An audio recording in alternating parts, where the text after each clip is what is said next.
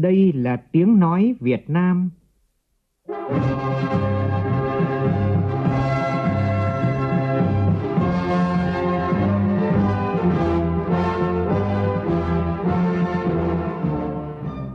là tiếng nói Việt Nam, phát thanh từ Hà Nội, thủ đô nước Cộng hòa xã hội chủ nghĩa Việt Nam.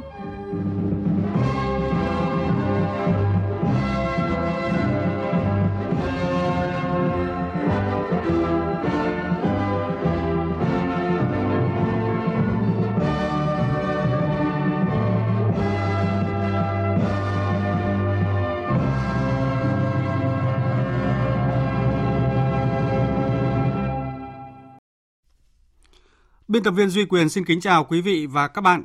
Mời quý vị và các bạn nghe chương trình Thời sự sáng của Đài Tiếng Nói Việt Nam.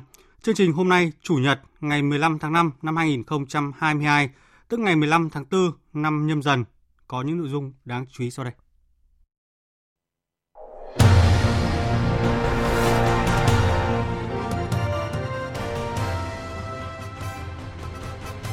Thủ tướng Phạm Minh Chính dự tọa đàm với các giáo sư Đại học Harvard Hoa Kỳ về định hướng phát triển của Việt Nam trong thế kỷ 21. Chủ tịch Quốc hội Vương Đình Huệ thăm chính thức Lào từ hôm nay đến ngày 17 tháng 5 theo lời mời của Chủ tịch Quốc hội nước Cộng hòa Dân chủ Nhân dân Lào, Say Sổm Phon Phong Vi Hản. Khai mạc Ngày hội du lịch thành phố Hồ Chí Minh lần thứ 18 năm 2022. Sáng nay mở bán vé trận chung kết môn bóng đá nam tại SEA Games 31 diễn ra vào ngày 22 tháng 5 này. Trong phần tin thế giới, Tổ chức Quân sự Hiệp ước Bắc Đại Tây Dương NATO họp không chính thức tại Berlin, Đức với tâm điểm của cuộc họp là cuộc chiến của Nga tại Ukraine và khái niệm chiến lược mới. Bộ trưởng Nông nghiệp nhóm các nước phát triển hàng đầu thế giới G7 đã chỉ trích quyết định của Ấn Độ về việc cấm xuất khẩu lúa mì sau khi nước này phải hứng chịu một đợt nắng nóng nghiêm trọng.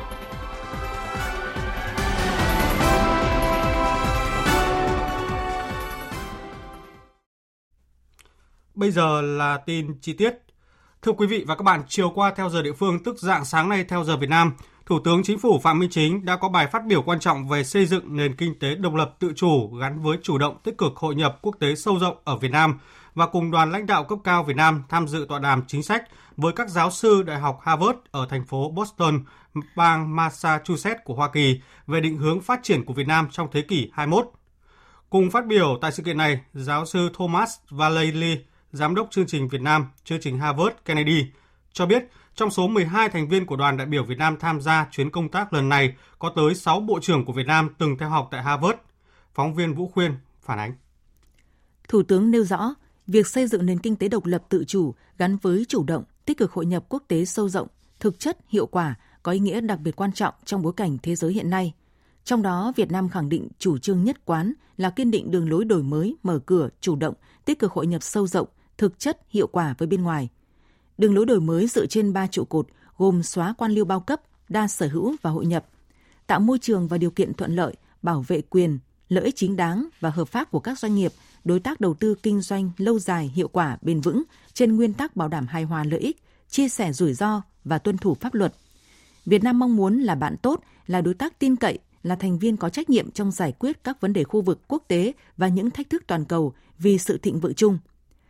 Nhờ đường lối đổi mới, đặc biệt là xây dựng nền kinh tế độc lập tự chủ gắn với chủ động, tích cực hội nhập quốc tế sâu rộng từ một nền kinh tế kém phát triển, sau hơn 35 năm đổi mới, Việt Nam đã vươn lên mạnh mẽ, đạt được những thành tựu to lớn, có ý nghĩa lịch sử.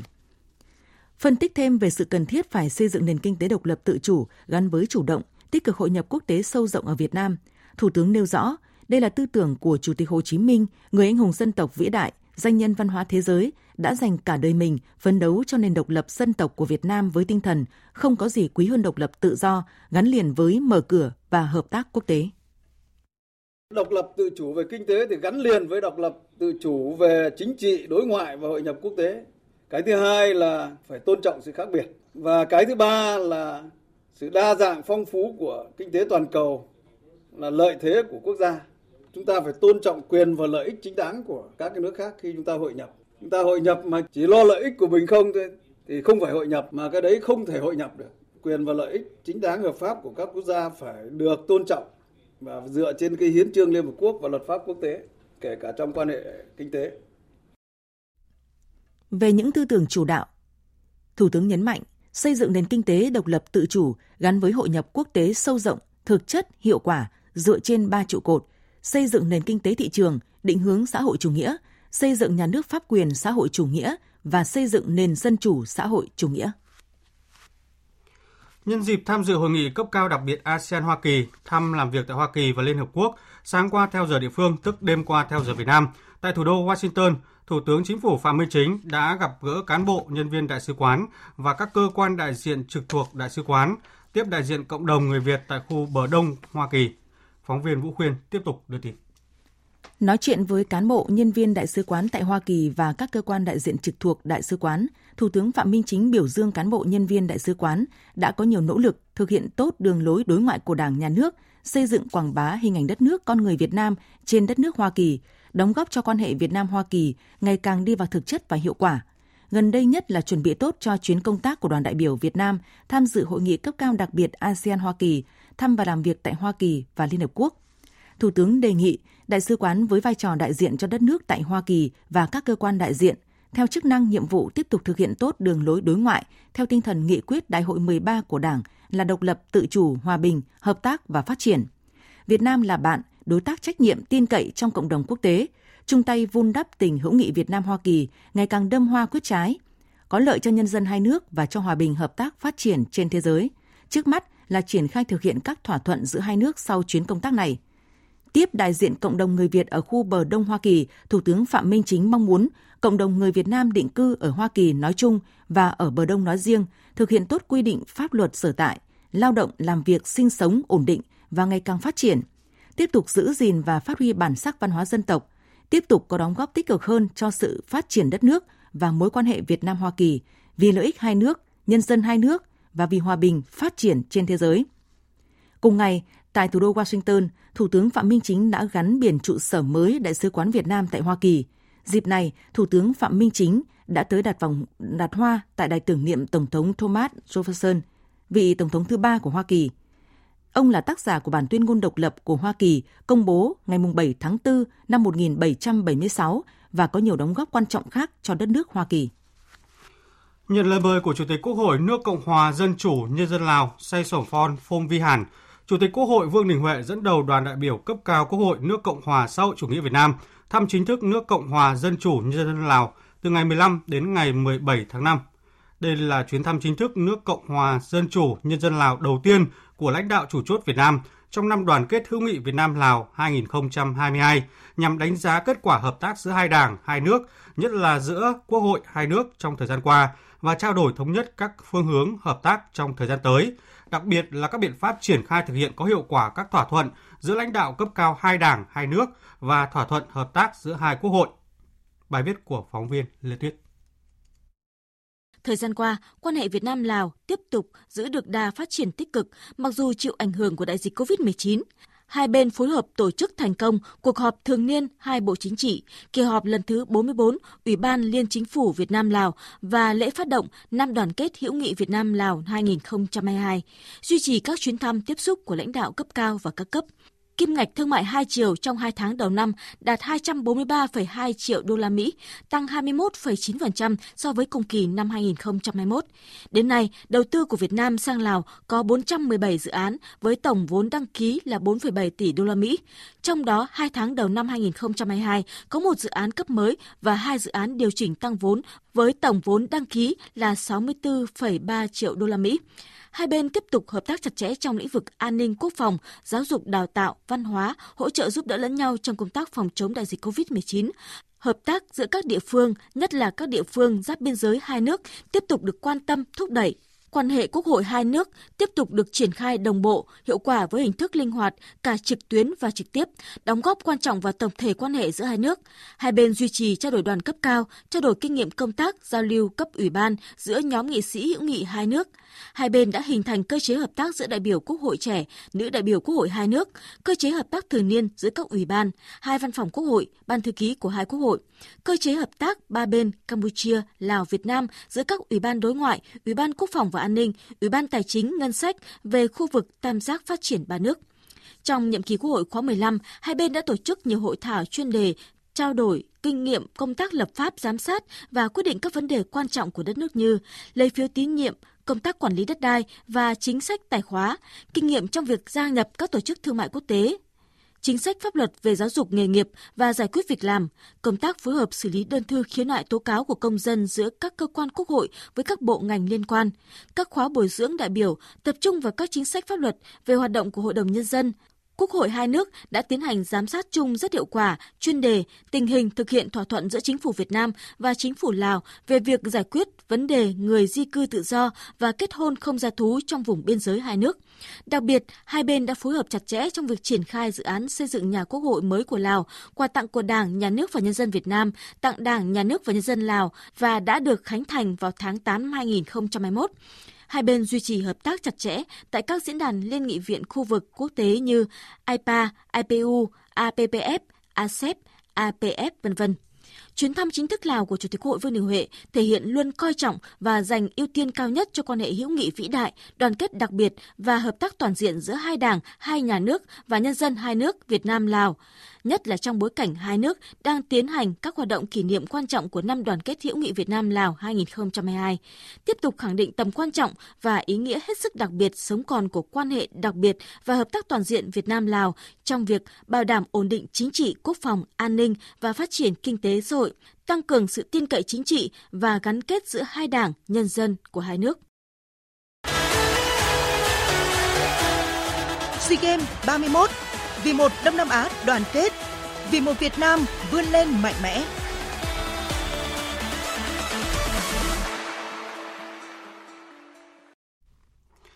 Thưa quý vị và các bạn, tính đến sáng nay thì đoàn thể thao Việt Nam tiếp tục giữ vị trí dẫn đầu bảng tổng sắp huy chương tại SEA Games 31 và bỏ xa nhóm bám đuổi với 97 huy chương các loại với 39 huy chương vàng, 30 huy chương bạc và 28 huy chương đồng.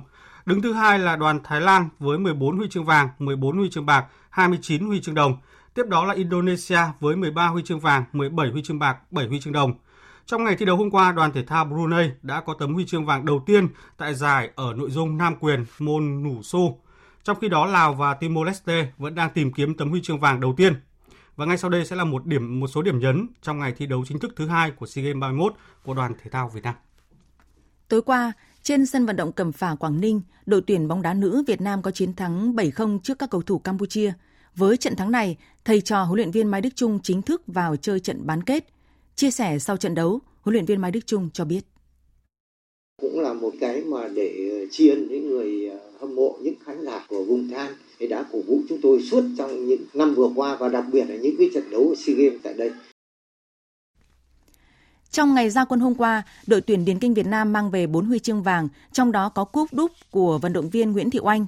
Đáng chú ý là tấm huy chương vàng gây bất ngờ của vận động viên Lương Đức Phước ở cự ly 1.500m nam. Đây là nội dung mà Trần Văn Đảng được kỳ vọng khi ở giải quốc nội, anh luôn là người thắng cuộc. Tuy nhiên, sự xuất sắc của đàn em Đức Phước đã khiến đương kim vô địch quốc gia chỉ giành huy chương bạc. Chia sẻ về tấm huy chương vàng đầu tiên ở đấu trường SEA Games, Lương Đức Phước cho biết. Cảm xúc của em ờ, rất là vui mừng, rất là tuyệt vời khi chiến thắng tại sân nhà của mình. Em ờ, cảm thấy ờ, rất là bất ngờ khi mình chiến thắng được cái cự ly mà cũng chỉ là sở trường thứ hai của em thôi. Còn sở trường của em là 800 mét. Em nghĩ là mình cố gắng hết mình thôi để mình đạt được chỉ số tốt nhất thôi. À. Một kỷ lục mới được thiết lập trên đường đua xanh, đội tuyển bơi Việt Nam đã có màn ra quân thành công khi giành tới 3 huy chương vàng ngay trong ngày thi đấu đầu tiên – Mở màn là chiếc huy chương vàng của kình ngư Nguyễn Huy Hoàng ở cự ly 1.500m. Tiếp theo, ở nội dung 100m ếch nam, kình ngư Phạm Thanh Bảo giành tấm huy chương vàng, đồng thời phá kỷ lục SEA Games với thành tích 1 phút 1 giây 17. Và bất ngờ nhất ở nội dung 4 x 100m tự do tiếp sức nam, dù chỉ về đích ở vị trí thứ ba sau Singapore và Malaysia, nhưng đội tiếp sức nam Việt Nam với thành tích 3 phút 21 giây 81 đã được đôn lên nhận huy chương vàng do vận động viên hai đội bạn xuất phát phạm quy. Cũng trong ngày hôm qua, một số môn thi đấu mang về tấm huy chương vàng cho thể thao Việt Nam như ủ su, cờ tướng, thể hình. Trong khi đó, các nội dung khác cũng diễn ra các vòng loại và bán kết. Hôm nay, SEA Games sẽ tiếp tục với nhiều môn thể thao hấp dẫn như futsal, cờ tướng, thể thao điện tử, gôn, bóng chuyền, quần vợt. Đáng chú ý, lúc 19 giờ tối nay, đội tuyển U23 Việt Nam sẽ có trận đấu với U23 Timor-Leste đang đứng cuối bảng A khi thất bại cả 3 trận đấu trước đó. Trong khi đó, thầy trò huấn luyện viên Park Hang-seo đang có trong tay 7 điểm, đứng nhất bảng A. Đài Tiếng Nói Việt Nam sẽ tường thuật trực tiếp trận đấu giữa U23 Việt Nam và U23 Timor-Leste trên kênh Văn hóa Xã hội VV2 từ lúc 18 giờ 55 phút. Quý vị và các bạn chú ý theo dõi. Để tạo điều kiện cho các cổ động viên đến sân cổ vũ, sáng nay ban tổ chức sẽ tiến hành bán vé trận chung kết môn bóng đá nam tại SEA Games 31 diễn ra vào ngày 22 tháng 5 này. Theo đó thì vé trận chung kết bóng đá nam sẽ có hai mệnh giá là 300.000 đồng và 500.000 đồng. Vé trực tuyến được bán chính thức trên website seagame2021.com và digiticket.vn từ 9 giờ sáng nay đến 16 giờ ngày 18 tháng 5 hoặc có thể kết thúc sớm hơn khi hết vé. Mỗi tài khoản được mua tối đa 2 vé và số lượng vé bán ra là 19.000 vé. Thưa quý vị và các bạn, mặc dù SEA Games 31 mới diễn ra chính thức được vài ngày, thế nhưng không khí trên tất cả các địa điểm thi đấu ở Việt Nam những ngày này sôi động hơn bao giờ hết. Không chỉ thể hiện tình yêu thể thao mà hình ảnh các cổ động viên lấp kín trên khán đài còn mang đến hình ảnh con người Việt Nam thân thiện, mến khách. Chia sẻ của các vận động viên khi đến Việt Nam ngay sau đây sẽ cho chúng ta thấy rõ hình ảnh này. Sự cổ vũ của khán giả Việt Nam là động lực đối với tôi. Đó là chia sẻ của Mandy Sibelchen, vận động viên ủ su của Malaysia trong buổi sáng thi đấu ngày hôm qua. Nhà thi đấu cầu giấy Hà Nội, nơi cô tranh tài trong những ngày này, đã đón một lực lượng lớn khán giả đến xem và cổ vũ cho các vận động viên. Với Mandy, SEA Games 31 là giải đấu lớn đầu tiên được tổ chức sau 2 năm rưỡi các hoạt động thể thao bị ảnh hưởng bởi dịch COVID-19. Cô chia sẻ, sau những ngày phải tập luyện và thi đấu trong những hội trường không có khán giả, nay chứng kiến những khán đài đầy ắp người xem tại nhà thi đấu này, gợi nhắc lại cho tôi nhiều kỷ niệm đẹp về những tháng ngày thi đấu trước khi dịch COVID-19 bùng phát. Hay như vận động viên bóng rổ của Thái Lan Chanatip Jakrawan cũng tỏ ra ngạc nhiên – Tôi thật bất ngờ với sự cuồng nhiệt của khán giả Việt Nam với môn bóng rổ. Nhìn khán đài đông nghẹt và tiếng cổ vũ làm cho chúng tôi có thêm động lực để thi đấu. Con người Việt Nam thật tuyệt vời. Sự đón tiếp nồng hậu của chủ nhà Việt Nam cũng khiến nhiều vận động viên của các nước bạn bất ngờ. Vận động viên Nuhabita Sabri đến từ đoàn thể thao Malaysia và vận động viên Avitam của Singapore chia sẻ. I like the hotel Tôi rất thích khách sạn ở đây, đồ ăn cũng được chế biến rất là ngon, có nhiều sự lựa chọn và tôi đã ăn rất là nhiều. Tôi cảm thấy thoải mái, thư giãn khi ở Việt Nam.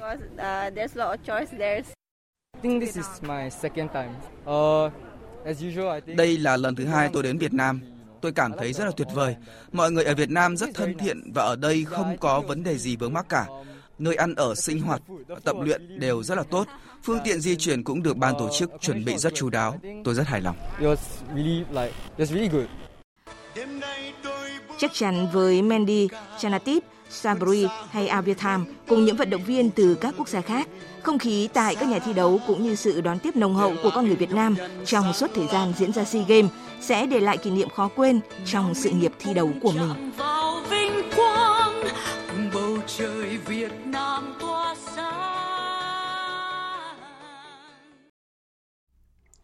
Chương trình thời sự sáng tiếp tục với các tin đáng chú ý. Tối qua, thành phố Hồ Chí Minh khai mạc Ngày hội du lịch thành phố Hồ Chí Minh lần thứ 18 tại công viên Lê Văn Tám, quận 1. Ngày hội năm nay thu hút hơn 100 gian hàng của các doanh nghiệp và các tỉnh thành trong cả nước về tham dự. Tin của phóng viên Minh Thắm thường trú tại thành phố Hồ Chí Minh. Phát biểu tại lễ khai mạc, ông Nguyễn Trung Khánh, Tổng cục trưởng Tổng cục Du lịch, đánh giá cao sự chủ động của thành phố Hồ Chí Minh trong việc phục hồi hoạt động du lịch và mở cửa trở lại thị trường du lịch quốc tế sự chủ động này của thành phố đã góp phần tạo niềm tin, động lực cho ngành du lịch cả nước, cũng như tạo sự an tâm cho du khách và kích thích nhu cầu đi du lịch trở lại của người dân. Ngày hội du lịch thành phố Hồ Chí Minh năm 2022 là điểm nhấn quảng bá hình ảnh của thành phố nói riêng và cũng là cơ hội để các tỉnh thành, các doanh nghiệp quảng bá, giới thiệu, chào bán và kích cầu du lịch hè 2022. Ông Trần Quốc Thịnh, Giám đốc Trung tâm Thông tin và Xúc tiến Du lịch tỉnh Tây Ninh đánh giá, thành phố Hồ Chí Minh là thị trường du lịch có lượng khách rất lớn, đầy tiềm năng. Đây là cái dịp rất là tốt để các tỉnh thành quảng bá tiềm năng thế mạnh cơ hội đầu tư phát triển du lịch của các tỉnh thành đến với người dân của thành phố Hồ Chí Minh. Đến với sự kiện lần này thì Tây Ninh đang quảng bá giới thiệu tuyến du lịch à, thành phố Hồ Chí Minh đi thẳng đến khu du lịch quốc gia núi Bà Đen rồi giới thiệu những ẩm thực đặc sản, sản phẩm gắn với lễ hội, gắn với làng nghề của Tây Ninh. Trong khuôn khổ Ngày hội du lịch thành phố Hồ Chí Minh từ nay đến 17 tháng 5, còn có các hoạt động biểu diễn văn hóa nghệ thuật, trình diễn áo dài, chuỗi hội thảo, tọa đàm về du lịch và các chương trình xúc tiến liên kết du lịch giữa thành phố Hồ Chí Minh với các tỉnh thành. Tiếp theo chương trình là một số tin vắn đáng chú ý. Từ hôm nay, tạm dừng yêu cầu phải xét nghiệm virus SARS-CoV-2 trước khi nhập cảnh vào Việt Nam. Bộ Y tế theo dõi sát tình hình dịch bệnh, kịp thời hướng dẫn các biện pháp phòng chống dịch phù hợp. Đây là một trong những nội dung công điện của Thủ tướng Chính phủ về việc tạm dừng yêu cầu phải xét nghiệm virus SARS-CoV-2 trước khi nhập cảnh vào Việt Nam do Phó Thủ tướng Vũ Đức Đam ký ban hành. Forbes vừa công bố danh sách 2.000 công ty lớn nhất trên thế giới Global 2000, được xếp hạng dựa trên 4 tiêu chí doanh số, lợi nhuận, tài sản và giá trị thị trường.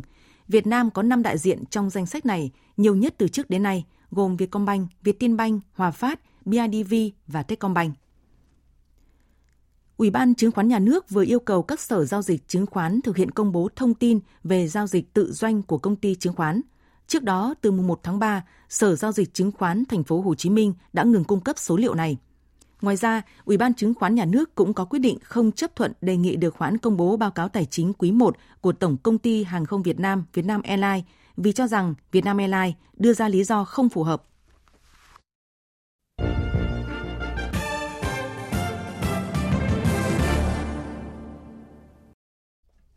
Xin chuyển sang phần tin thế giới. Hôm qua tại Berlin, Ngoại trưởng các nước thuộc Tổ chức Hiệp ước Bắc Đại Tây Dương NATO đã tổ chức họp không chính thức. Thông báo của Bộ Ngoại giao Đức cho biết, tâm điểm của cuộc họp là cuộc chiến của Nga tại Ukraine và khái niệm chiến lược mới của NATO. Cuộc họp cũng có sự tham gia của các khách mời đặc biệt là các đại diện của Phần Lan và Thụy Điển. Theo Bộ Ngoại giao Đức, các ngoại trưởng NATO đã thảo luận về cách thức tiếp tục hỗ trợ Ukraine trong cuộc xung đột với Nga, cùng với đó là ảnh hưởng của chiến dịch quân sự đặc biệt của Nga đối với an ninh của các quốc gia thành viên NATO. Cuộc họp cũng thảo luận về mong muốn gia nhập NATO của hai quốc gia Bắc Âu là Thụy Điển và Phần Lan. Đại diện hai quốc gia này đã thông báo cho các ngoại trưởng NATO về tình hình các cuộc thảo luận ở Thụy Điển và Phần Lan về việc này. Mong muốn gia nhập NATO của hai quốc gia Bắc Âu đã nhận được sự ủng hộ của đa số các nước NATO. Trong khi đó, Ngoại trưởng Phần Lan ông Pekka Haavisto cho biết nước này tin tưởng có thể cùng với Thổ Nhĩ Kỳ tìm ra một giải pháp nhằm chấm dứt sự phản đối của Thổ Nhĩ Kỳ đối với nỗ lực của Phần Lan gia nhập Tổ chức Hiệp ước Bắc Đại Tây Dương NATO. Trước đó, người phát ngôn của Tổng thống Thổ Nhĩ Kỳ ông Ibrahim Kalin khẳng định Thổ Nhĩ Kỳ không đóng cánh cửa gia nhập Tổ chức Hiệp ước Bắc Đại Tây Dương NATO với Thụy Điển và Phần Lan, song Thổ Nhĩ Kỳ mong muốn đàm phán với các nước Bắc Âu này và hạn chế những gì mà nước này coi là hoạt động khủng bố. Tại lễ nhậm chức vừa qua, Tổng thống mới của Hungary Katalin Novak đã lên án cuộc tấn công của Nga đối với Ukraine và cho biết sẽ ủng hộ việc Ukraine gia nhập EU. Bà cũng thông báo chuyến công du nước ngoài đầu tiên của mình sẽ là Ba Lan. Đây là một trong những động thái thể hiện rõ sự hàn gắn mối quan hệ với Warsaw do bất đồng về lập trường đối với Nga của hai nước. Hải Đăng, phóng viên Đài Tiếng Nói Việt Nam theo dõi khu vực Đông Âu, đưa tin. Việc Hungary từ chối gửi các lô hàng vũ khí đến nước láng giềng Ukraine và phản đối kế hoạch cấm vận nhập khẩu năng lượng của Liên minh châu Âu thời gian qua đã làm ảnh hưởng nặng nề đến mối quan hệ giữa Budapest và Warsaw, vốn là đồng minh lâu năm trong Liên minh châu Âu. Tổng thống nữ đầu tiên của Hungary, bà Novak, từng là cựu nghị sĩ đảng Fidesz và đồng minh của Thủ tướng Viktor Orbán. Bà cũng từng hoạt động với tư cách là Phó Chủ tịch Đảng Cầm quyền Fidesz và là Bộ trưởng các vấn đề gia đình trong chính phủ của Thủ tướng Orbán. Trong bài phát biểu với giới truyền thông, bà khẳng định sẽ có cuộc gặp với Tổng thống Ba Lan Andrzej Duda trong ngày 17 tháng 5 tới. Đây cũng là bước đi ngoại giao đặc biệt nhằm gắn kết lại mối quan hệ giữa hai nước đã bị giãn nứt kể từ khi Nga tấn công Ukraine. Các bộ trưởng nông nghiệp nhóm các nước phát triển hàng đầu thế giới G7 đã chỉ trích quyết định của Ấn Độ về việc cấm xuất khẩu lúa mì sau khi nước này phải hứng chịu một đợt nắng nóng nghiêm trọng. Bộ trưởng Nông nghiệp Đức Sam Odomi kêu gọi Ấn Độ thực thi trách nhiệm của mình với vai trò một thành viên nhóm các nền kinh tế hàng đầu thế giới G20. Các bộ trưởng nông nghiệp G7 cho biết chủ đề này sẽ được nêu tại hội nghị thượng đỉnh G7 tại Đức trong tháng tới, mà Thủ tướng Ấn Độ Narendra Modi được mời tham dự. Trước đó thì chính phủ Ấn Độ đã ban hành lệnh cấm xuất khẩu lúa mì với hiệu lực tức thì nhằm ngăn chặn đà leo thang của giá mặt hàng này trong nước khi lượng hàng trong các kho dự trữ đang giảm dần. Dự báo thời tiết Phía Tây Bắc Bộ nhiều mây có mưa vừa mưa to, có nơi mưa rất to và rải rác có rông, trời chuyển mát, có nơi chuyển lạnh. Nhiệt độ từ 19 đến 28 độ.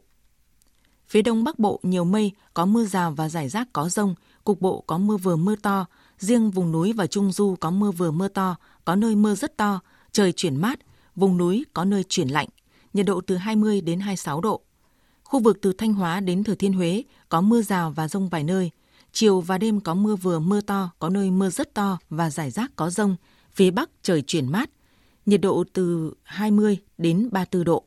Khu vực từ Đà Nẵng đến Bình Thuận có mây, ngày nắng, có nơi nắng nóng, chiều tối và tối có mưa rào và rông rải rác. Riêng phía Bắc chiều tối và đêm có mưa vừa, mưa to, có nơi mưa rất to và rải rác có rông. Nhiệt độ từ 25 đến 35 độ. Tây Nguyên, ngày nắng, chiều tối và đêm có mưa rào và rông rải rác. Nhiệt độ từ 21 đến 33 độ. Nam Bộ, ngày nắng, chiều tối và đêm có mưa rào và rông rải rác. Nhiệt độ từ 25 đến 35 độ. Khu vực Hà Nội nhiều mây, ngày có lúc có mưa rào và rông, cục bộ có mưa vừa mưa to, đêm không mưa, trời chuyển mát. Nhiệt độ từ 20 đến 26 độ. Dự báo thời tiết biển Vịnh Bắc Bộ có mưa rào và rông rải rác, trong mưa rông có khả năng xảy ra lốc xoáy. Gió nhẹ, từ chiều gió đông bắc mạnh dần lên cấp 6, giật cấp 7, cấp 8, biển động. Vùng biển từ Quảng Trị đến Quảng Ngãi, từ Bình Định đến Ninh Thuận, từ Bình Thuận đến Cà Mau có mưa rào và rông rải rác. Trong mưa rông có khả năng xảy ra lốc xoáy và gió giật mạnh. Gió Nam đến Tây Nam cấp 3, cấp 4. Vùng biển từ Cà Mau đến Kiên Giang và Vịnh Thái Lan có mưa rào và rông rải rác. Trong mưa rông có khả năng xảy ra lốc xoáy và gió giật mạnh. Gió Tây Nam đến Tây cấp 3, cấp 4. Khu vực Bắc và Biển Đông, khu vực quần đảo Hoàng Sa thuộc thành phố Đà Nẵng có mưa rào và rông rải rác. Trong mưa rông có khả năng xảy ra lốc xoáy và gió giật mạnh. Gió Tây Nam cấp 4. Khu vực Nam Biển Đông và khu vực quần đảo Trường Sa thuộc tỉnh Khánh Hòa có mưa rào và rông vài nơi, gió nhẹ. Trước khi kết thúc chương trình Thời sự sáng nay, chúng tôi tóm lược một số tin chính đã phát.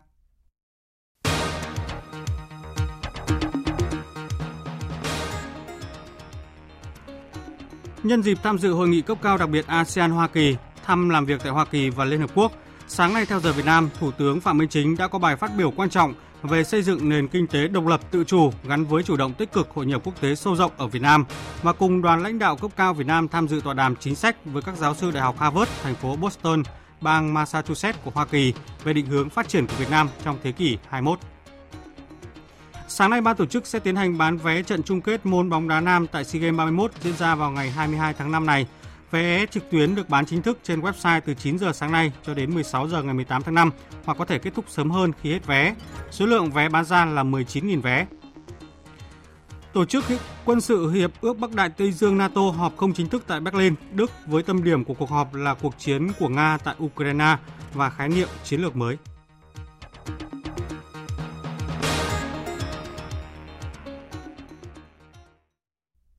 Đến đây chúng tôi kết thúc chương trình Thời sự sáng của Đài Tiếng Nói Việt Nam.